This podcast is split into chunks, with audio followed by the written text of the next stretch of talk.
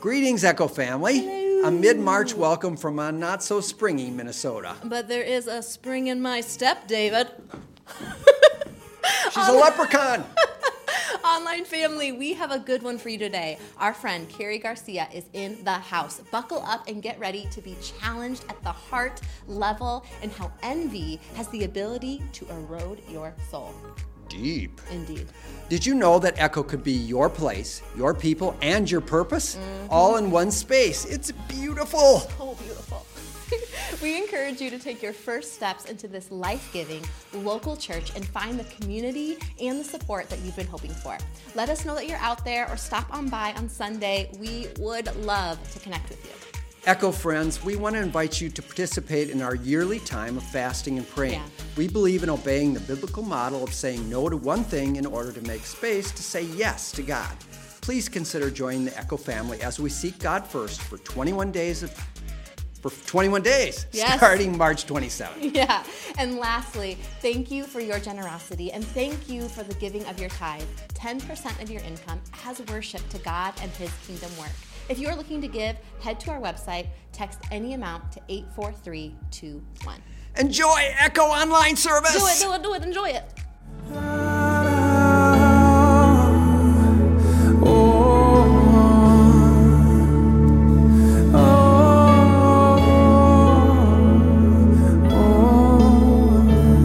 I call you maker.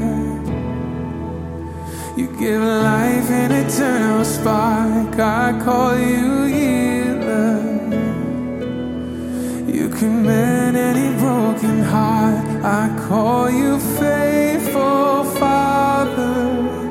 You finish everything you start. My soul was made to respond. I know you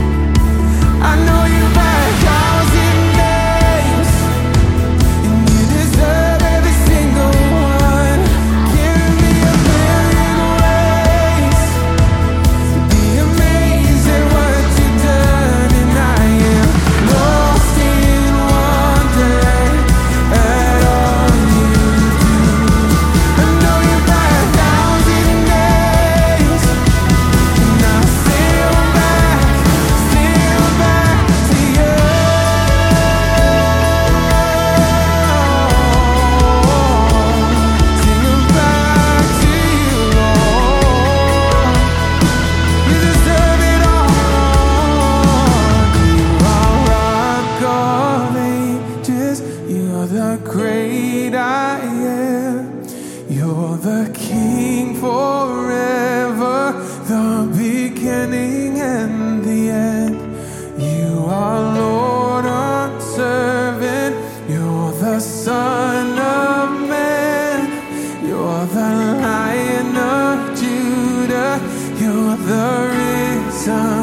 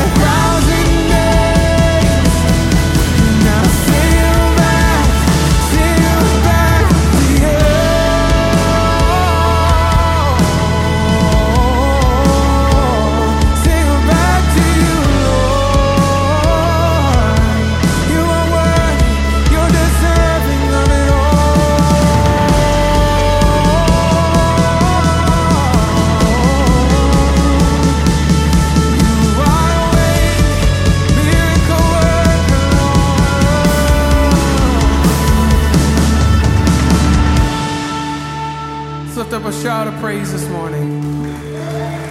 Father, you've given us a million ways to worship you today, Jesus. Oh.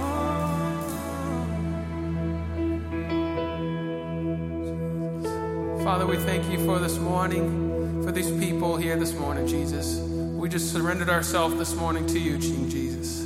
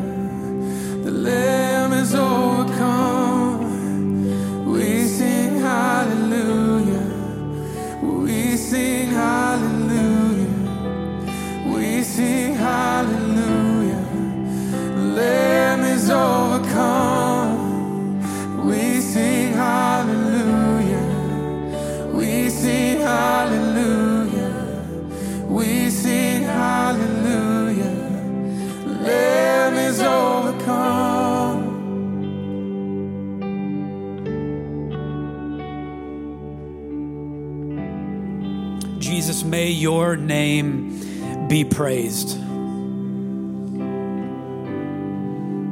May your name be praised. Higher than any other name that there is, may Jesus Christ be lifted high, not only in this space, but in our hearts, in our minds, in our everyday, ordinary life.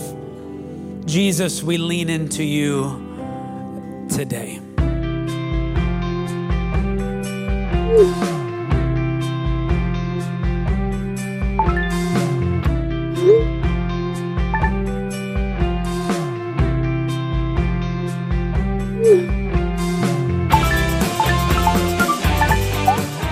very glad that I get to be here with you guys today and kick off the series. I mean, it's going to be great. Talking about emotions, we love that. oh, no? Okay. great. Awesome.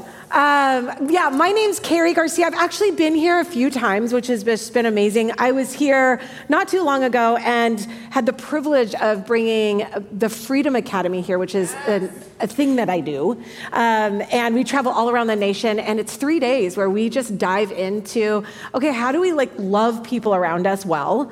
Uh, what's keeping me from doing that?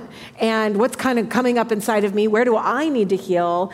But not so that I can just heal, but so that I can help free the people in my world. And so we really do that, believe that free people, free people. Yes, hurt people, hurt people, for sure. We see that very clear. Uh, but free people do free people. And so we actually get to come back here in October, and we're going to do another Freedom Academy here. Thank you to the two that are in it, especially Christy, because she's signed a contract. So, all that. No, we really are excited. And this is just a testimony to where your church is going. Um, did you know that uh, trauma effects, um, when you're in the midst of trauma, you actually don't know you're in the midst of trauma. Your body kind of powers down, and you're actually, the, the right side of your brain goes offline, and you just kind of just move, or left side of your brain goes offline, and you just kind of move to get through. And then what happens is, after it's over, then your body responds. So we are coming up, you, know, on the next two years, three years, four years, we don't even know how long, of what it's going to be like for people after the dust is settled, if it ever settles, and they're going to be inside their bodies and they're not going to know what to do. Um, there, so we're going to see, and we're already seeing it alcoholism, suicidal ideation, divorce, drug addiction, porn addiction. It's all coming out. and it's because we have these coping mechanisms. And so the fact that your church is saying, hey, I want to talk about this stuff, I want to talk about our emotions and how do we begin to become more like Jesus, um, I'm just so proud. I'm so proud that you're willing to dive into this. And when they said we're talking about emotionally healthy spirituality, I'm your girl. I want to talk about this. This is what I spend my whole life doing. So we are going to, we're just going to pray and allow the Holy Spirit. I have a message for you today that is like, it's like for the churches that are ready. Like when I go to certain churches, you know, I, I'm a little softer. I'm a little like song and dance, tickle yours a little bit. Like I ease you in. There's no easing you in, okay? We're just going there because you guys are ready. You're ready to heal. You're ready to, you want, you want the truth because the truth sets us what? Free, right? Good, good job. Okay, well done, Andy. You're doing good, um, discipling these people. Uh, and, and so we want to, we want to, we want the truth, and I'm going to give you the truth, and it's going to be amazing. And it might be a little challenging. And that's good because we can't stay the same. We want to get better, right? So let's pray that God would prepare our hearts. God, we know that you are here in this room. We don't want to play church. We don't want to check a box. We don't just want this to be, you know, two nice songs, a solid, somewhat solid message, and then, you know, another song at the end and we're just off with our day. That's actually not what our hearts desire. We may do that, but our hearts desire your presence. We want to know that we're safe and that we belong with you. We want to know that you care about the innermost parts of us. In a world that has shaped us not for the better, would you help bring us back to the God that has formed us all those many years ago? So be with me today, God, as your word speaks. Whatever is from me, God, I would just ask that they just wouldn't even remember it. But whatever you have to speak to their heart, that this would be the message they take with them. Challenge us, Lord. Let us not leave here the same. In Jesus' name, amen. So when I was in junior high, I was such an awkward junior higher. Like I wanted to be cool so bad. I wanted to be popular. I wanted to be cool. But as in junior high, like bodies, bodies change at all different kinds of rates, right? You've got like the dude in there with like five o'clock shadow at noon, and he's like 12. And you're like, what's happening? And then you have the other one that looks like he's still in third grade, you know? And same with girls. Well, when I was in junior high, there was a girl in my school. Her name was Carly Charisma. That was actually her name. And she lived up to the name. She was stunning. She was, she had blossomed, let's just say, a little earlier than some of us. she was like full blown woman just showing up. I mean, this woman now, I know looking back, this is not cool, but when you're in eighth grade, somehow this is cool. And it's so inappropriate. But she had a boyfriend that drove. Right, I know. Nowadays, we're like, that is, that's not even funny, Carrie. We're not even laughing at that.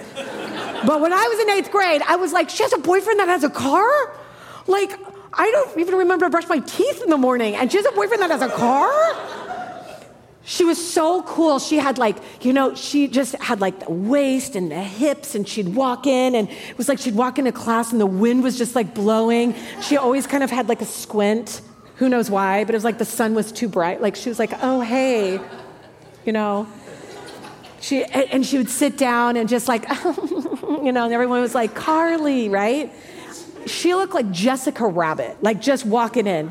Meanwhile, I'm like SpongeBob SquarePants walking in, like just a straight box, two little legs, like just walking in, pony because it's the 80s, like a, a, high pony on the side, but could never get it quite right. Like it'd start up here, but then by the end of the day, it was just coming out of here.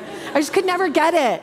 And makeup was hard for me. I, it was the 80s, so it was like blue eyeshadow, but just there's no contouring, just straight blue, hot pink lipstick because blue and pink match. So why not put it on my face? You know, just walking around, and I just wanted to be her so bad. And the reality is, I couldn't. Like, no matter how many A line dresses I got to try to bring my waist in, I was not going to be Carly Charisma. So instead of being her, I was just going to hate her. It was easier for me to be like, well, I mean, look at Carly. Like, look at her toe. Ew. That's disgusting. oh my gosh, she wore those sandals today. Who even wears those sandals anymore? Right? Like, if I can't be her, then I want to hate her because she makes me feel my dissatisfied heart. She makes me feel, and it's not her fault, but she is the outcome of what I want to be, and I can't have it. And therefore, since I can't have it and can't take it, I'll just hate it. And this is so much of what we do. And it doesn't spring out because we're just these evil, horrible people. Like in junior high, I, I mean, I just wasn't evil. I, I, I, mean, I've never been evil. I hope not. I've partnered with evil, I'm not gonna lie. but really, truly, this was rooted in an environment in my home where I wanted to belong. I wanted to be a part of something. I wanted to feel safe. I wanted the safety and security of what I thought popularity was going to bring me, of what Carly's looks were going to bring me. A week ago, I've been traveling a ton, and a week ago, I was back in my hometown where I actually grew up. and Carly Charisma came to my message. And I gave a similar message, this a little different. I changed it up for Echo. But I was giving this illustration, and I had to change it because Carly Charisma is in the front seat. And she still walked in the back room, like, still so pretty. And I'm just like, but I didn't feel that because I've, I've done a lot of work. Jesus is good. I'm a child of God. I feel good. I got hips now. And she came in and sat down, and, and we've actually been friends for a really long time. And as she's sitting in the front row, she's just weeping because her husband just had a massive heart attack and died. Her kids are, have had COVID, and it's been really touch and go, and they're still like still residual. Her life is in shambles. Her heart is broken. She was envying me. I want your marriage. I want my husband back. I want kids that aren't sick. It was so interesting sitting there and seeing what the enemy does when a heart's not tended to, how it will turn so quickly on itself. And what I want to talk about today is around this idea of what we're really wired for. Like God, all of those years ago in the garden, wired us for connection with each other wired us to bear one another's burdens, to actually be for each other rather than against each other. But there is a very real enemy, right, that comes in and begins to say, you need to take what they have. If you take what they have, you will feel better. So when we're talking about emotionally healthy spirituality, we need to start looking at the root, the roots of what's keeping us from really presenting before the Lord the fullness of our hearts. We desire belonging and we desire to be loved and we desire safety, but our dissatisfied hearts are ruling our actions. They begin to rule our minds and rule how we love. We want fulfillment and we think that if we can just grab it, take it, then somehow we'll fill it. We will fill the void in our heart. I want to take us all the way back into some of our Ur stories. And Ur, I mean like beginning. I've said this many times in the places that I go, but I'm so glad you're here, but you're not the only one here. Your parents are in this room. Your grandparents are in this room. Their grandparents are in this room.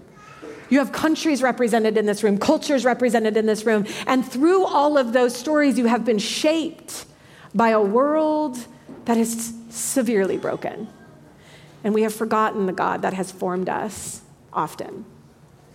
So when we look at our story, when we look at the Word of God, especially Genesis chapter 1 through chapter 12, that's like our beginning stories. That's where we come from. And we need to understand what was rooted there and what has come down generationally to us. It gives us this insight into the human heart. Somehow we read this Bible and we try to devoid or take out humanity from it. Like it's a bunch of like people like like Paul, he's just so great in figuring it out. Paul wanted to go to heaven. He wanted to be done.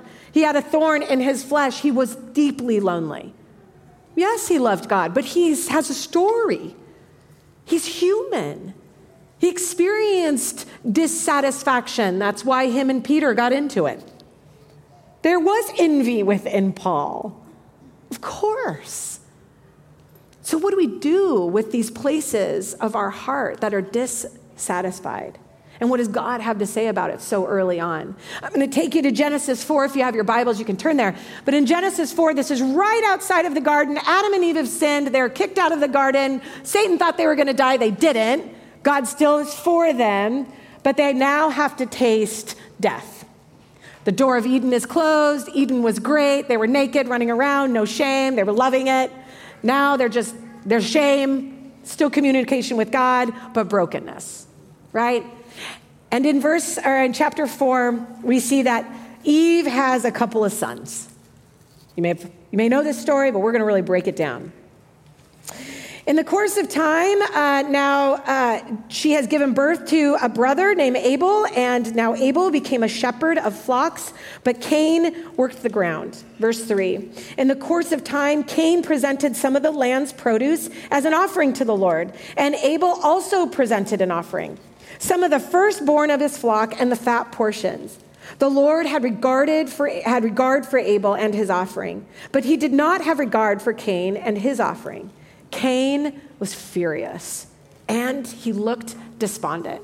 Some translations say depressed, disengaged, heartbroken, upset, angry. The Lord said to Cain, Why are you furious? And, don't, and why do you look so despondent? If you do what is right, won't you be accepted? But if you do not do what is right, sin is crouching at your door. Its desire is for you, but you must rule over it.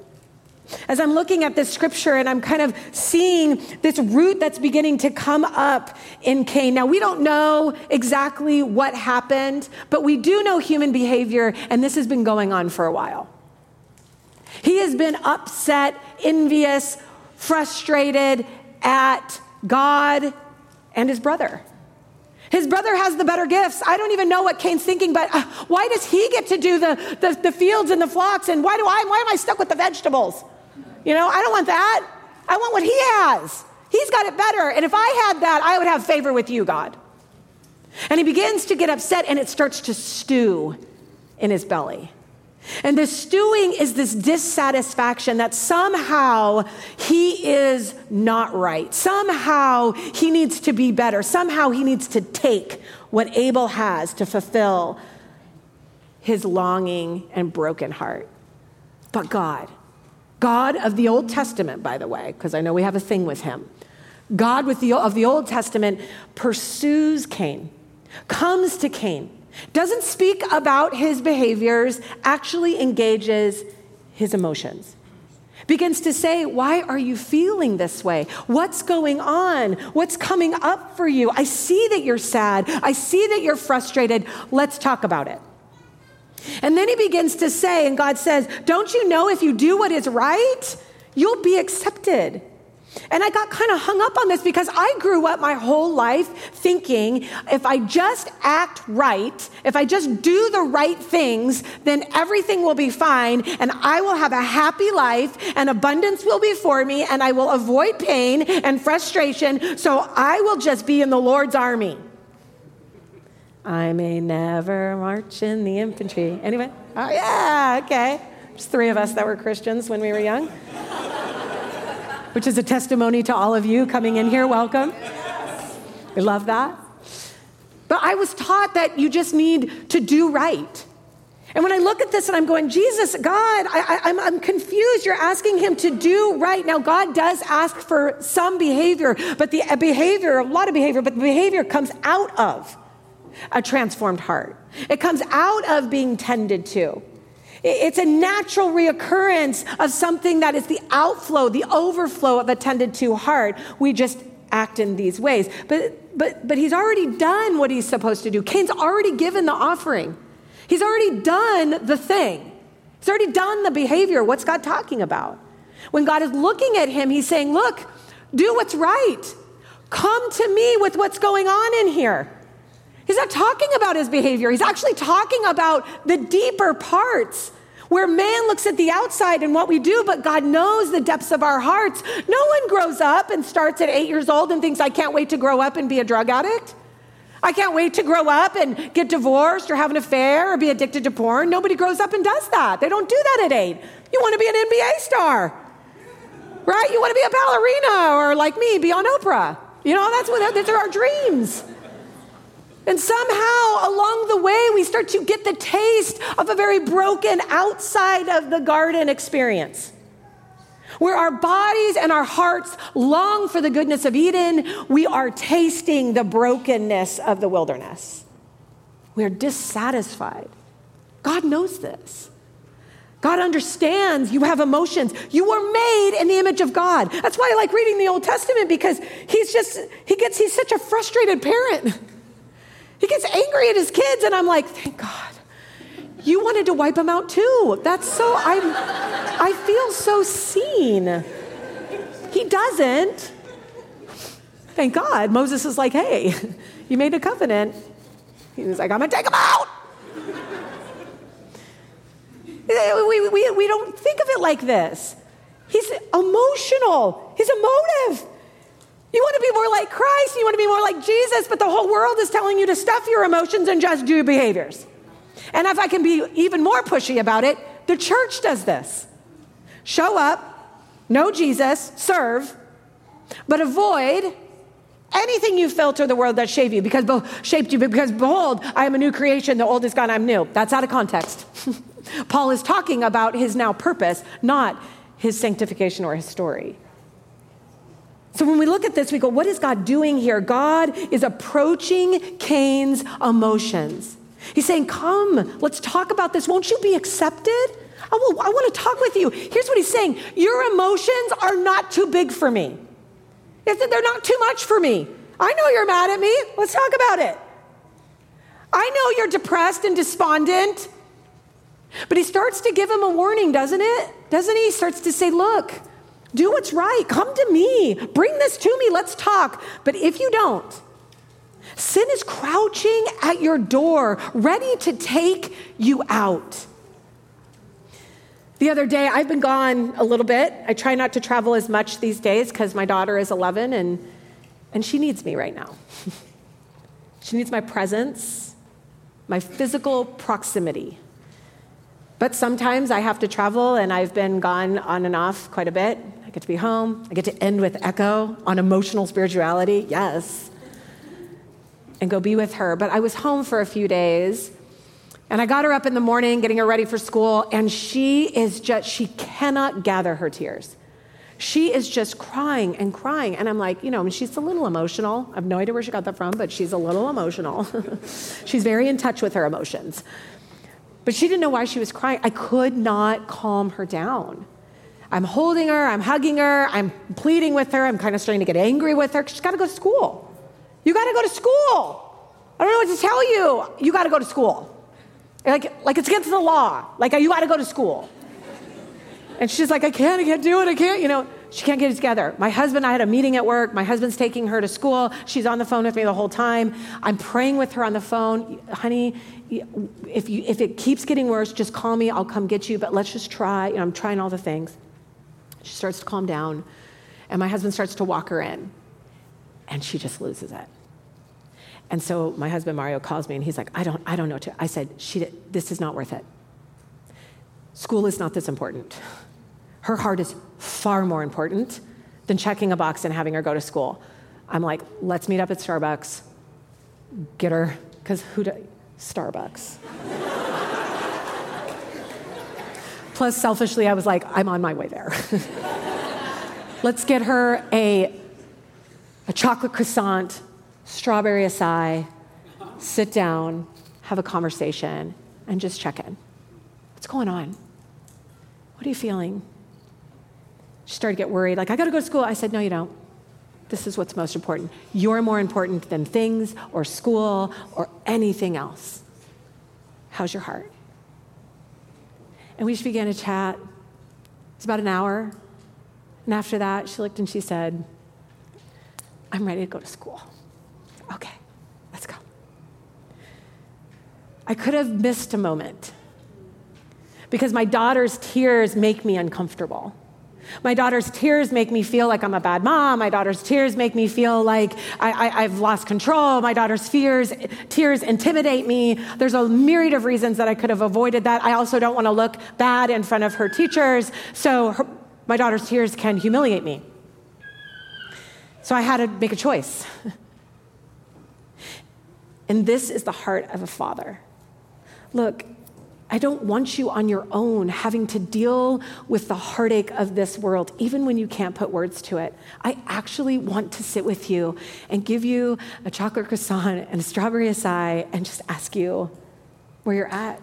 What's going on? I see this is going on. If I would have missed this moment, and I have missed moments, it's where the enemy is crouching, right? He's waiting for your heart that needs care and tenderness to not be met in that, and he pounces. And this is what God is giving a warning to Cain. Cain has a choice. Will you surrender and open up your heart to me and let us have a conversation, or will you indulge your emotions, push me out? and take matters into your own hands. Envy is what sprouts. We like to call it comparison because that's nicer. We like to put memes about it, like, don't compare. How about don't be envious because it's actually demonic versus James 13 through 14, chapter 3. That's what he says. Let me give you an illustration here or an understanding of the difference between jealousy and, en- and envy. So I think you need to understand what we're working. They're very close. Jealousy, I have something and I don't want you to take it. Envy, you have something and I want to take it. The difference is, is that jealousy is actually sometimes, not always, but sometimes used in a good light, like jealous God, right? I am a jealous God. I want to protect you. I don't want anyone to take you. And we can see that envy, never. Never associated with God, never in light of goodness. It is always associated with demonic activity. So, good morning. Welcome. Isn't this a fun conversation? It gets better, but not yet. Envy. Envy is the breeding ground for the enemy to pull you away from God's love and God's care. Envy makes you take matters into your own hands. I'm going to control this. I'm going to make things fair. I'm going to seek justice on my own behalf. Envy drives you away from the very thing you're wanting intimacy, belonging, and care. It's a false sense. And it whispers to you if you just had what she had, you would be loved. It whispers to you the moment you walk into the house and you're so excited because you made it onto the band, and your father looks at you and says, Only wussies play in the band. You should be playing sports. You're a lesser man. Envy starts to rise up when you walk into the house because you made it on the cheerleading team and you put on your outfit, and your mom looks at you and says, You look a little chubby in that. You see, we don't want envy, but then the whisper comes don't let anyone ever hurt you. Don't ever feel anything. Just shut it down and keep going. Take what they have. And if you can't take what they have, hate them for it. We don't even realize we're doing it because envy is everywhere. It's in our marriages, it's in our social media. We were envied by our parents. And sometimes we envy our children. We don't want to talk about this because we go, no, no, no, no, no. We, our parents were great, and I'm a good parent. And the reality is, we're flawed and broken and so stunningly beautiful. But if we don't face the reality of what we're, what, what's going on in the trueness of our heart, we actually can't heal. I have the most amazing husband. He is like the best dad. He is such a good husband. He is a better human than me, by far. I'm so thankful I got to marry him.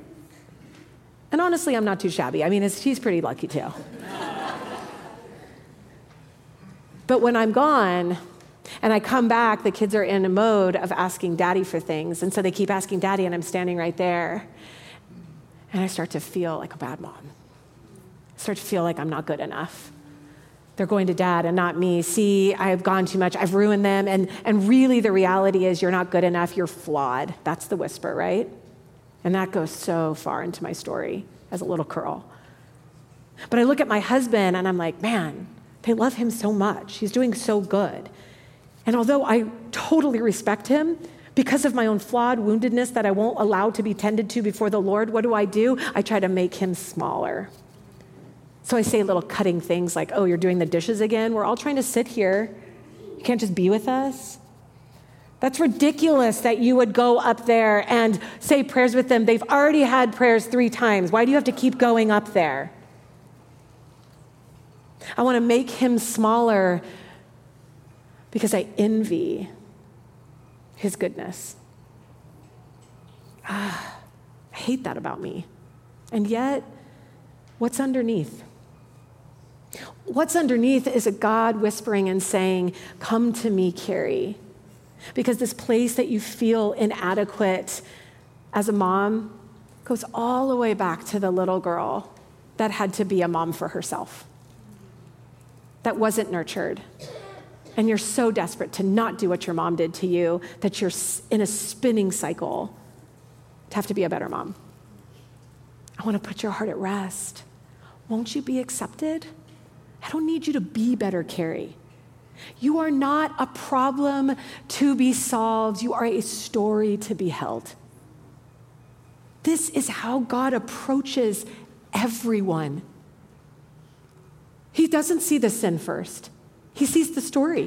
Jesus, time and time again, sees the story before he even addresses the sin. He connects before he corrects. That's a Freedom Academy freebie. It's beautiful. So, what happens when envy begins to take root? It feeds the lie that we're in control. We are not in control. I don't know where you've been for the past two years, but we are not in control. And it has been very clear that we are not in control. And the reality is, nobody is. As much as they've tried to control, humans don't like to be controlled. It's been very clear. And then others just really love to control other people. it's just all, it's crazy. It's a dumpster fire. It's just been an actual dumpster fire. And then we finally start getting out of it, and then we're back in it. And then we're polarized against each other because you're wearing a mask and I'm not, because you're vaccinated and I'm not, and because, you know, I, I, believe this politically and I don't believe this politically, and we're infighting, and it's become so envious. And it's rooted, why? Because our hearts are freaking out. We are scared and dissatisfied. Our bodies long for Eden and it's not happening, and we don't know how to make sense of it. But no one's ever taught us that we can come to the Lord and say, I am actually terrified. As I'm talking about Ukraine with my family, my little 11 year old daughter is hearing it, and her bed is on the floor, and I come in to say goodnight and do prayers. She has her little, her little stuffy and her blanket, and she's laying there in her eyes. She looks at me, she goes, Mommy, I'm scared. So, what are you scared about? Are we going to be bombed? And I said, No, honey, no. No, what's going on? I'm so scared. And I just laid with her and I began to hold her. And the truth is, I can't tell her that it's all going to just be okay. So I don't know what it's going to be like on this earth. Now, she's 11, so I just said it's going to be okay. But the reality is, we're no different than Roma. We're no different in our 11 year old little hearts that haven't been taught how to tend to the places of our emotional intelligence. So we want our marriages to be better, and we don't know how to connect. We want our children to love us and respect us, but we don't know how to hold their story. We want our friendships to thrive, but we don't actually know how to show up honestly. So we just keep on this cycle of behavior modification and control, trying to make sense of our world, hoping that it's going to be okay, hoping our government will somehow be good. It's not good anywhere. Flawed people. All of us. Flawed churches, flawed people, one good God, right? So the control is an illusion and envy begins to tell you you can control this. If you can just mitigate your emotions and control your behavior, you'll be fine. How you doing? We're not doing good. It gives you the lie and continues to cloud reality and the truth, making you a very puppet to the enemy that you don't even want to be close to. But you wake up one day and you realize that envy has been pulling the strings and the hand is the enemy that's holding you up. You envy the goodness in your spouse and somehow it brings shame upon you. And instead of engaging them or getting honest with them or actually trying to tell the truth, you stay up late and open the computer and try to find satisfaction in a place that feels so shame filled and degrading to your beautiful, good body. We need to talk about this. We have to talk about this because this is not getting better. Hearts are not healing. We know this statistically, but God is raising up a remnant to actually say, Will you sit with my people and not try to fix them, but please hold them? Because they can barely make it into their classrooms or their offices or their churches or their homes and they're about to have a breakdown and everyone just says, Keep going. God's got it. He's good. And the reality is, you just want someone to pause and say, Hey, let's go have some Starbucks. Let's just sit. And this, the truth is, this is what God wants. Very quickly here, I want to let you know that this whole idea of envy ultimately brings around shame and breaks the very intimacy that you're longing for. So, what do we do? Is there good news, Carrie? Does this wrap up well? I'm just, I'm going to lunch and this is a lot. It does. It does. But, friends, you cannot skip the death of Friday, the burial of Saturday, and just have Sunday in your life. It doesn't work. If you want to follow the heart of Jesus, then you have to understand you have to follow his steps too. And he had to die to the things of this world so that you could be free. You have to die to the things that are breaking your heart. Bring them before the Lord. See them, hold them, allow them to come into the light. What was in darkness has to come into the light so it can be exposed and tended to. This is the only way. I grew up, you accept Jesus, you know you're a sinner, fiery pit. You ask Jesus, his cross lets you go across the big pit, and you're in heaven. I mean, in essence, it's true. Well, what about the in between of this whole life? It's super hard here. My humanity is very fragile. And he goes, I know. And I'm not actually asking you to power up and power through. I'm actually just saying, Cain, Uncle Cain, where's your heart? Don't take matters into your own hands, it will take you out. We begin to name what is honest and expose it to the light, and we begin to stand in authority. And we start to say, Spirit of envy, I actually have authority over this. I actually don't have to be ruled by envy or jealousy or addiction or my own abandonment. I don't have to be ruled by that. I need to expose the underneath desire of my heart, but the outcome is the enemy, and I don't have to, I don't have to bow to it. So, in the name of Jesus, I bind you in envy and I send you to the feet of God to be judged for what you're doing to me. I have authority. I have. Jesus loves me, but you signed the contract with envy, he didn't. So you have to break the contract with envy by his power with your mouth. You have to take partnership into your sanctification. You don't just pray and Jesus juice lands on you. It just doesn't work that way. You got to partner in God with your healing. The last two things I'll say here a word that no one really likes. It's my favorite, my second favorite word out of the Bible, outside of salvation. That's a good one. We have to repent. We have to repent for the places where our heart has been bound. We think of pe- repentance as condemnation. It's not condemnation. For there is no condemnation for those that are in Jesus. So, what is repentance? Repentance says, I actually, by the power of God, have the authority to break the bonds with whatever's keeping me stuck. My depression, my anxiety. Doesn't mean it's gonna go away, but it now no longer, by my repentance, has power over me.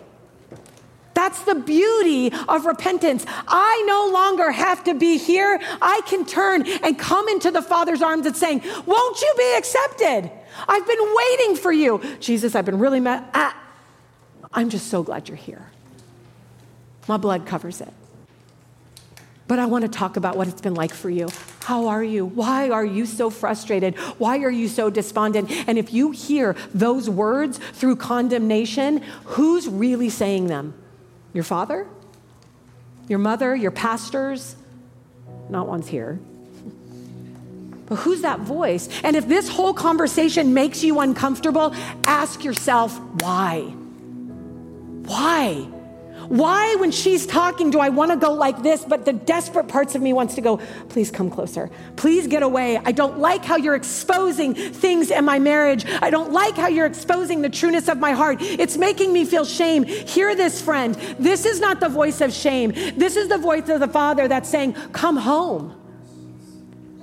What is right is not your behavior. I'll take care of that. What is right is your heart being presented before me. Emotionally, healthy, spirituality is you bringing your fragile little boy and little girl heart, just like Roma did. Say, I'm scared. I don't know how to fix this. I don't know how to make it right. I don't know how to stop my brain doing what it does. This is what is being offered, and it is in this that we can seek heavenly wisdom rather than earthly. Earthly wisdom says, You are on your own, and you better take it. Godly wisdom says, I will never leave you or forsake you. And when you are in the valley of the shadow of death, we will feast together. We'll have a chocolate croissant and a strawberry acai, and we'll do it in front of the enemies of your emotions, the enemies of the lies that have had you bound. How will we get better? How will we be free? By grieving what it's meant to be a part of a very harsh world. And yet, on earth as it is in heaven is the promise. When we bring our emotions before the Lord, they aren't bad. They're a window and an invitation back to the garden where shame no longer has power and intimacy is restored. I'll leave you with this Psalm 37. Do not be agitated by evildoers, and they're all around us. Do not envy those who do wrong, for they wither quickly like grass and wilt like tender greens. But trust in the Lord and do what is good. Dwell in the land and live securely. Even when it's upside down, you are safe with me. Take delight in the Lord, and He will give you your heart's desires.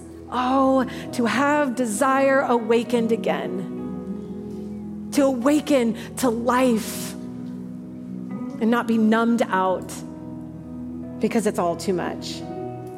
When we commit our way to the Lord and trust in Him, He will act, making your righteousness shine like the dawn and your justice like the noonday. You don't have to fight so hard to stay away from your body. You don't have to fight so hard to shove him down, to silence him, to shame her. But God says, when you come to me, I will make your righteousness shine and your justice will be like the noonday. This is the gift. Please, friends, our world needs you to name your own pain because in return, you can take others where you're willing to go. That's the gift. That's free people, freeing people, right? Let me pray. God, we just know that in this moment, yeah, I'm just feeling a sense from you, God. I see the tears in this room. No shame. I see the leaning in of some of the men in this room that know could it possibly be that there's healing for me in some of these most heartbreaking places? I know there's others of your children in this room where you are pricking something in their heart and it all feels too risky too unsafe to allow their heart to be open because we have stories of opening our hearts to people that loved us and we were rejected and abandoned and mocked. And yet, I think you know something of this. For you are not a high priest who sits on high, who cannot empathize with our weaknesses, our brokenness, our hurts. And you say to our hearts, Come, won't you be accepted? And so, Lord, I just pray right now as we sing this song as we sing to come to the altar, our broken places, before we leave, look, God, just help them stay in the room physically and emotionally and spiritually just for a few more moments. Would you speak, God, past the behavior and into the core, into the depths, to reveal, to bring up, to go underneath envy and start to speak to the dissatisfied places, the broken, heartbroken places? Restore within Echo Church, God, a beacon of hope, not because we are fixing everybody, not because we are solving everyone's problems, but because we will choose to hold the story and let you do the healing. That is our commitment. But we can't take others farther than we're willing to go ourselves. So help us start with us so that this city and this world and the remnant that you're raising up will bring goodness in the land of the living. In Jesus' name, amen.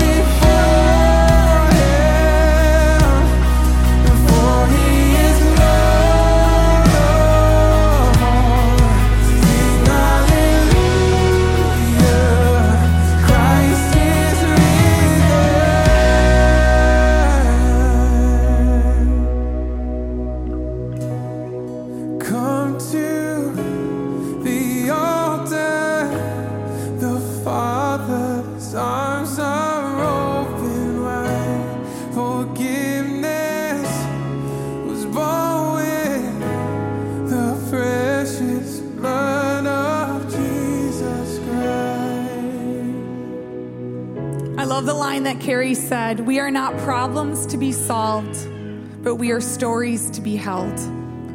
I know for me personally, that line has shaped my life over the past couple years when I first heard Carrie speak and personally attending Freedom Academy. And that is my heart for you today. That God wants to unpack your story, and there's so much freedom when we face it, when we name it, when we say it, and when we start seeking God with the things in our life, things that have shaped us for the good and the bad. Thank you, Carrie, for the timely word. Thank you for going there, and we can handle it, right? Yes. So, yes, we can cheer and clap. Thank you for giving us a beautiful word and speaking life into us today. And if you are new here today, I just want to say good morning. Thank you for joining us. It is our heart to connect with you. There's a connect card. Please fill it out. You can stop at the info table on the way out. We want to connect with you every single day. My heart is to connect and just to get to know you and to help you in your next steps and help you discover your purpose. And so, Every week, one of my favorite things we do here at Echo is we say a prayer, and they're going to put it up on the screen. Whether you're near or far from God, if you've said this multiple times or this is your first time, this is a way that we respond. This is a way that we let God in and we give Him control. And so let's say this prayer together Jesus, I surrender. I have more questions than answers, and I choose to follow you anyway. I acknowledge that you lived, you died, and you rose again, all with us in mind. I accept the rescue that you offer. Save me and lead me in Jesus' name in his authority. Amen. Let's clap for those who said that prayer for the very first time.